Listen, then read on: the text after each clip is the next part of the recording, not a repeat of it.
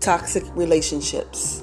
And as you guys know, I am writing another book about narcissism. It's the game book, just so you can know the key words and key things of what's going on, and you can recognize these patterns of behavior and maybe steer clear of it. But what I want you to know is that you're not alone, and because of the type of abuse that they inflict, it seems trivial at first because people see the pattern of, well, you were happy last week and you seem like that was the love of your life. Well, that was by design. They they have a pattern um, when they meet you. First of all, even meeting is not by chance. They've kind of watched you from afar, or they've heard about you, or through a friend, or they just realize, you know, they picked up on your sensitivity.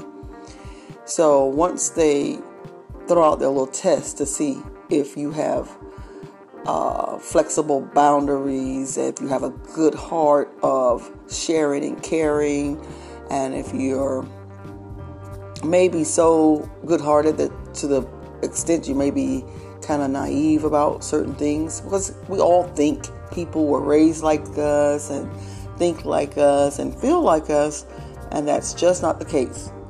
So, with a narcissist, they bank on you thinking that way and feeling that way.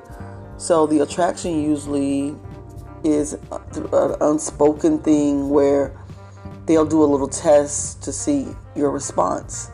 And if they feel like you're a good candidate, then it goes from there.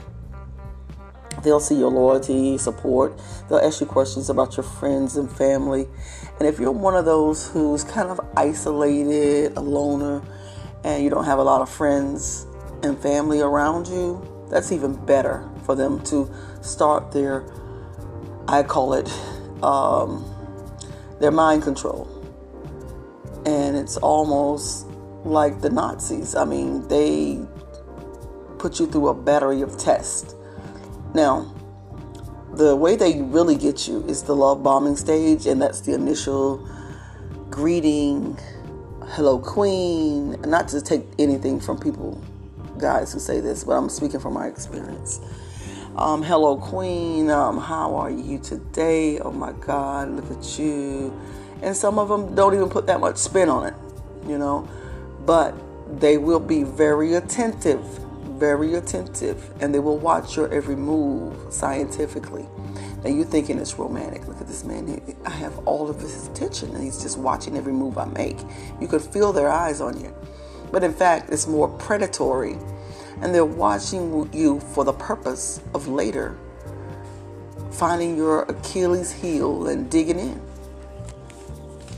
So, what I wanted to let you know was that love bombing is like a dose of heroin that stimulating your brain and your heart and that back and forth electricity of just putting you on top of the world.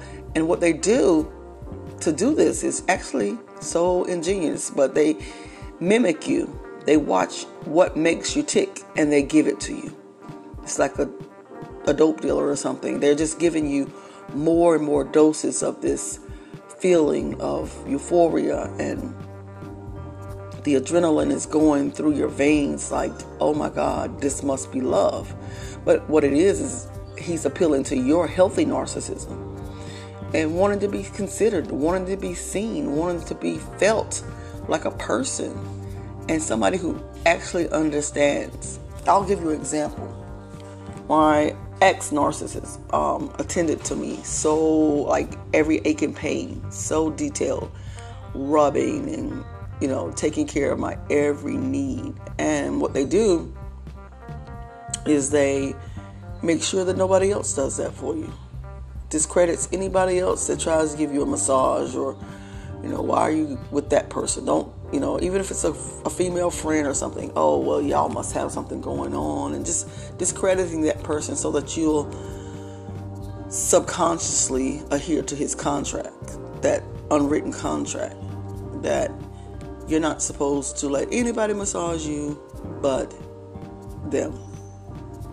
And it goes on from there, and then they kind of control your environment through giving you subliminal messages about, well, don't do this, or this will happen, or don't do that. And it wouldn't be real obvious. It wouldn't be like I'll punch you in your face. It'll be like, well, I'll take my, I'll notch, I'll scale my love down a notch or two, and see how you feel about that. Or I'll give you the solid treatment, you know, which is one of their tactics. So we, we're talking about love bombing, which is they sweep you off your feet, and then they'll alternate between uh, silent treatment or uh, downgrading or something of a negative connoisseur. So they basically want to let you know there's a reward and a punishment system. So they positive reiterate and then they, you know, let you know, hey, this is not what I want. This is bad behavior. So this is your consequences. Now, you're going to be subjected to this so far and few in between in the beginning that you're not even going to see the pattern and it's not even going to feel like abuse. But over time, you condition yourself, and it's definitely a conditioning to realizing I shouldn't do this. It makes him act this way. Or I should do this. He loves it when I do this. And we all do this when we are in relationships to a certain extent. With a narcissist, though, it's required. And adoration and attention is not just, you know, a part of it. It's it's it's required to the extent of you have to lose yourself to make them feel great because like a drug, it's not gonna cut it after a while. You they need more and more and more. And after a while, very sooner than later, they're gonna need more people to do this because you're only human and you're gonna run out of this energy, especially when they're beating you down on your own self-esteem. Now, I hope this sounds familiar to somebody. I really hope it doesn't, but if it does, then you know what you're dealing with. And that that's why initially people saying, you know, you were so happy last week, you were smiling, you were enjoying the ups of the relationship. But the down is so low. You know, there's almost no coming back from that sometimes. So not knowing that you're in this roller coaster relationship where you're giving and giving and giving, they're taking and taking and taking, and you're not even replenishing your own needs. So I like to do the analogy of the popsicle stick. When that popsicle is fresh out the wrapper and you take that first bite off the top or where, however you start, lick on the side, and you get your thrill when you're at the end of that popsicle stick you're regretting it. It's coming to an end, but you know there's more popsicles in the box. And you throw that stick in the box with the rest of the popsicle sticks that you've eaten. They're not done. They're there for a later project. Because with a narcissist, everything, all relationships are transactions. I'm going to go over here and pull out my money and I'm going to purchase this popsicle stick. So when they pull out their money, that's pulling out all stops and charm and trying to get you interested. When you buy, when you buy into it, then that's when they eat you up. Throw away the wrapper and they throw the popsicle stick in a box for a later project. Hope this analogy helps you out a little bit. Now, we haven't even got deep into what a narcissist does to people. That bond for back and forth you know, adoration, d- disappointment. Adore, uh, you know, they, they, they take you out for dinners and then they come home and they abuse you verbally or silent treatment. It's so confusing. It gives you a cognitive dissonance. As if, and another example, cognitive dissonance will be somewhere when a person is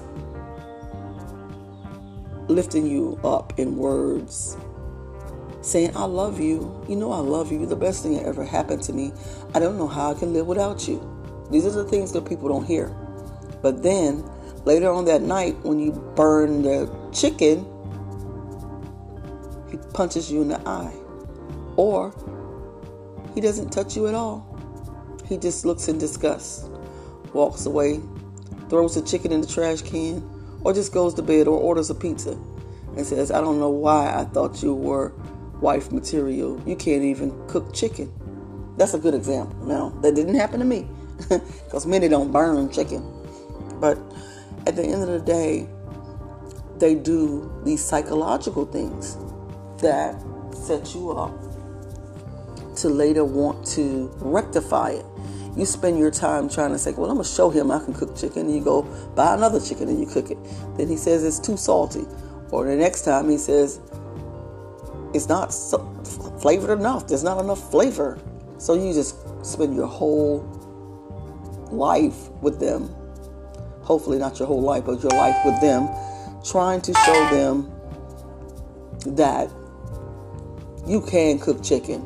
And that's just a good example because it's going to be other things like um, show them that you can be loyal, show them you could be attractive, show them that you can be uh, responsible, show them that you can make the bread, you know.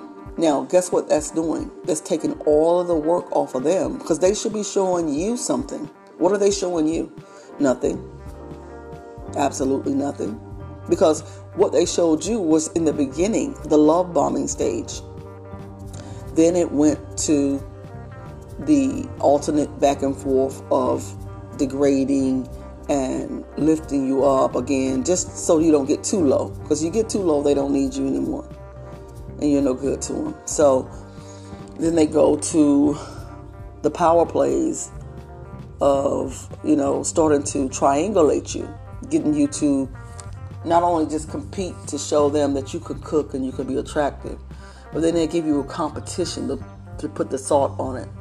On the won't, they'll get another woman and they won't hide it. They'll clearly show you not even that they're physically touching her, but that they emotionally and mentally think about this woman because she's so pretty or she's so smart or she's she can cook so well. Um, she's everything you're not, of course, because this is part of the ploy to lure you mentally to their vibration. And that's the key word here. They are on a low vibration scale. They can't lift themselves up to save their life. And literally, that's why they call the the um, attention that they get from you and the way you make them feel uh, supply. They need that supply of energy from your vibration to be considered a person in this world because they don't have anything inside. Now, I don't know exactly why this is, but it is a actual mental health disorder that is on the cluster B personality scale. It's one of the classifications, should I say. And narcissism has to be diagnosed by a clinician. Um, but there are criteria that can, you know, be checked off. And if that person has, let's say, six or seven out of 10, then they're definitely a narcissist. But we do all have healthy narcissism um, traits. You know, we all want to be considered. We all want to be important and we all want to, you know, be seen sometimes, but not to any extent. We won't go there. Just, you know, some narcissists do anything to be seen. They, they do it to a fault. I mean, it's got to be done because, again, that's their supply of energy. The adoration is necessary for them to feel important. Now, in relationships, it's very difficult for women sometimes because they never leave. Yes, I said that. Very rarely, should I say, do they leave. They they want to stay in your life some type of way because they need that as backup popsicle sticks for a project. They need your energy on another date. Now, maybe they've tapped you out and you have nothing else to give them because you don't have anything to give yourself. So they're dating somebody else. But just in case that one dries up, they're to come back, you know, buy you a new dress, uh, send some roses or something superficial and fake. So what they do is they basically alternate between these women because they know they're only human and they burn out. And so what makes them the most happy is if they can get these women to argue with each other. And that's another supply of energy.